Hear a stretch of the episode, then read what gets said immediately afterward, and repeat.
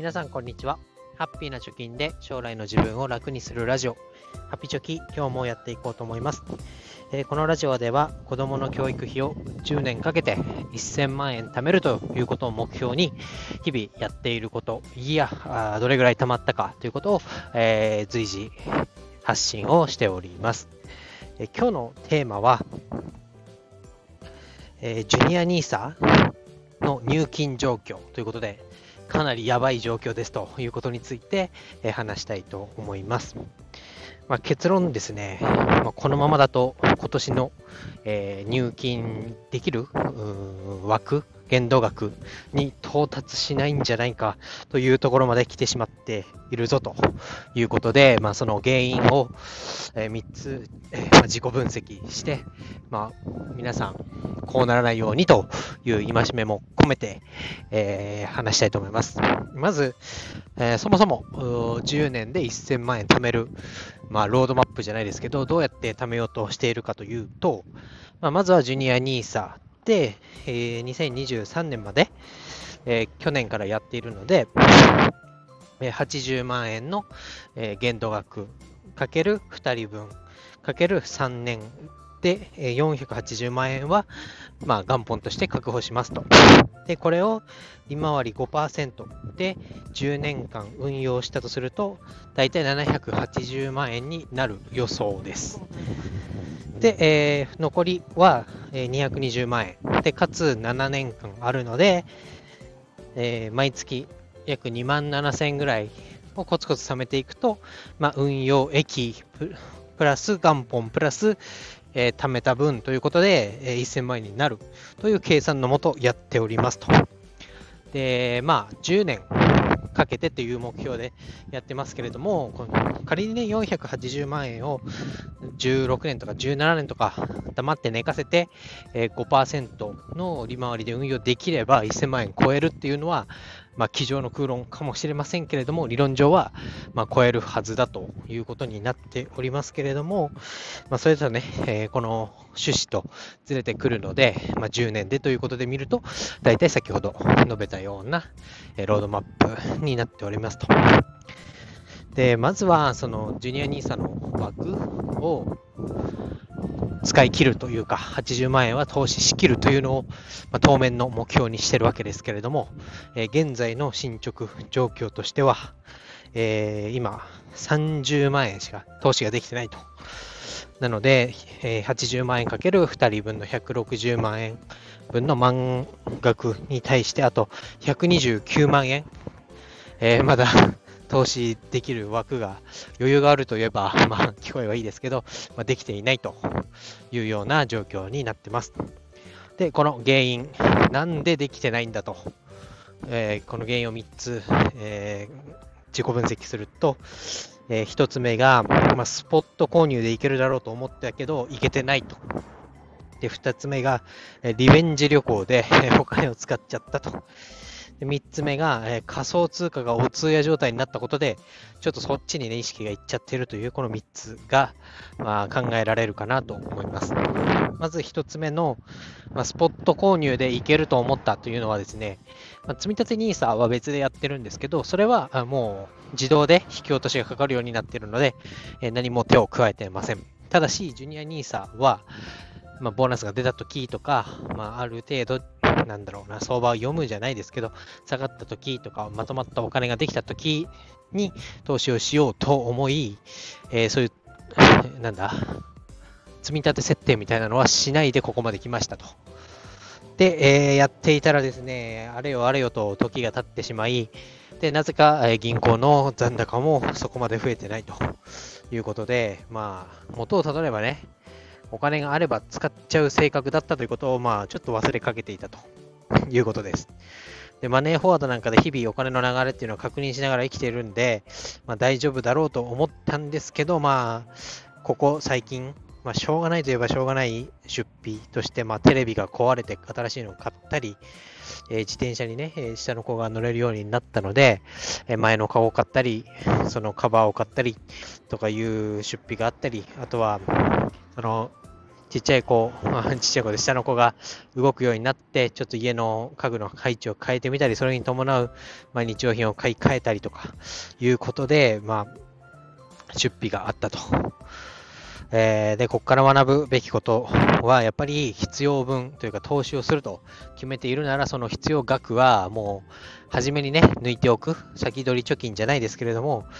え、もう毎月決まった額をなかったことにして投資に回すということをしないと、やっぱり無理だったなと いうこと、に尽きると思います。このラジオでもね、えー、と毎日積み立てとか、積み立て NISA とかでシステムを使って、もう自動的に入金できる仕組みをやりましょうとか言っておきながら、ジュニア NISA ではこれができていなかったと。で、やらなかったらやっぱり無理だった。投資はできなかったということです。で、2つ目のリベンジ旅行というのは、この何回か前のラジオでも言いましたけど、まあ、コロナが落ち着いてきて、で、やっとね、えー、動けそうだなというとこ、タイミングで、えー、私の実家の方の帰省もまだできてなかった、子供が生まれてからできてなかったということで、まあ、帰省をしようだったり、あとは、妻さんがね、ぜひ八丈島に連れて行きたいということで、えー、飛行機代がかからないうちに連れて行くということで、まあ、今年がまあいいんじゃないかと。で、奥さんも、その今、育休中で平日に動けるっていうのもあって、まあ、今なんじゃないかと。ものより思い出と。経験に勝るものはないということで、まあ、タイミングだということで、えー、行く決意をして、まあ、その旅行で、ざっと15万ぐらいは飛んでいきましたよというのもあります。で、3つ目の仮想通貨がお通夜状態ということで、今ビットコインがね、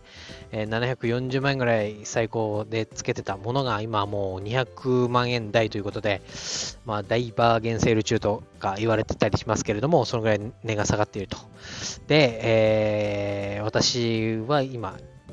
今というか1ビットコインが200万円台ですけど、これが近い将来1000万円に行くんじゃないかと思って投資をしているわけですけれども、えー、そう考えたときには今買っておかなくていつ買うんだというような状態だということで、まあ、積み立ての額を、え、ちょっと増やしてます。で月に換算すると4万5千円まあ、毎日1500円ずつ積み立てて30日なので4万5000円の積み立てをしているということで、ちょっとね、やるべき順位、優先順位が変わっちゃってるのもあるあり、えー、ジュニア NISA に回せてないということになっております。で、今年もね、もう6月終わって残り半分しかないということで、まあ、7月にボーナスが出るのをまあ当て込んで、まあ、そこからえー、積み立てじゃないや、ジュニア NISA の方に振り返っていこうと、えー、80万円かける2人分の160万円はきっちり投資しようということで、もうしっかりですね、えーと、積み立ての設定できるかどうかやってみないとわかんないですけど、えー、できるならもう設定をしちゃって、自動でお金が口座から引き抜かれていくというシステムというか仕組みに頼った投資をしようと思います。やっぱり先に抜いちゃうっていうのが一番お金が貯まりますねっていうのを改めて思います。で、えー、今日の新聞、今日じゃないか、週末の新聞に出てましたけど、2021年にジュニア NISA の口座の開設数がすごい増えてるよと、使い勝手が良くなって、ますますやる人が増えてるよというニュースもありました。で、私とね、同じく小さなお子さんがいる方、聞いてる方でいる方っていうのは、まあ、先のね、教育費っていうのは、まあ、ついてくる問題だと思うので、えー、ぜひ、この講座解説をしてみてはどうかなと思います。まあ、今年と来年しかもうこの制度っていうのは使えないということで、まあ、後々ね、15年とか20年後とかに Twitter とかインスタみたいなのが残っていたらま、残ってなくても SNS で、おそらく、こう、ジュニア NISA、あの時やっていたものが、今いくらになりましたっていう、なんか答え合わせみたいなのをね、みんなやり始めると思うんですね。で、その時に、その答え合わせの時に出てきた金額を見て、まあ、700万とか800万とか、それぐらいに膨れ上がっているみたいなのを見ると、いやなんか悔しいなと、やっとけばよかったなと思う日が来るんじゃないかなと思います。で、ジュニア NISA に関しては、もうこっから先投資できる金額っていうのはみんな同じです。今年から始めたら、えー、80万円と80万円で160万円しか投資できませんし、えー、違いが出るっていうのはどの銘柄に投資をしたかっていうところだけです。あとはもういじれもしない。まあ、いじいじれるとすれば、えー、利益を確定させて、で、現金化するというところだけになってしまいますので、もうなんか手がつけられないというか、もう始めて、もう寝かしておくしか方法はない。そこでどれぐらい差が出るかという、まあほとんどみんなイコールの条件で、ここからは運用していくことになりますから、ややれること、できる期間っていうのは今しかないわけなので、ぜひ、えー講座を開設して、で、あの時やっとけばという気持ちにならないようにするのがいいんじゃないかなと思います。まあ、やった後悔よりもやらなかった後悔がどんどん後々ね、膨らんでくるみたいな話もあって、まあ、経験上それはそうだなと思うところもあるので、ぜひ、えーやってみませんかということで、まあ、今の相場がね、えーかなり下がって、SP&500 なんかも年初来23%減みたいなところでだいぶこう冷え込んではきてますけれども、これが吉と出るか京と出るか分かりませんが、過去歴史を見ると、えー右肩上がりに落ち込むところがあっても、どんどん右肩上がりに成長しているよということがありますから、まあ、それをね、信じてやっていくしかないと思いますけれども、まあ、いざ子供が高校だ、大学だに行くでお金が必要になったタイミングでお金がないっていう焦っちゃうのが一番怖いところだと思いますので、ぜひまだの人は解説の記事を貼っておきますから、それを参考にやってみてください。ということで、え今日は以上になります。バイバイ。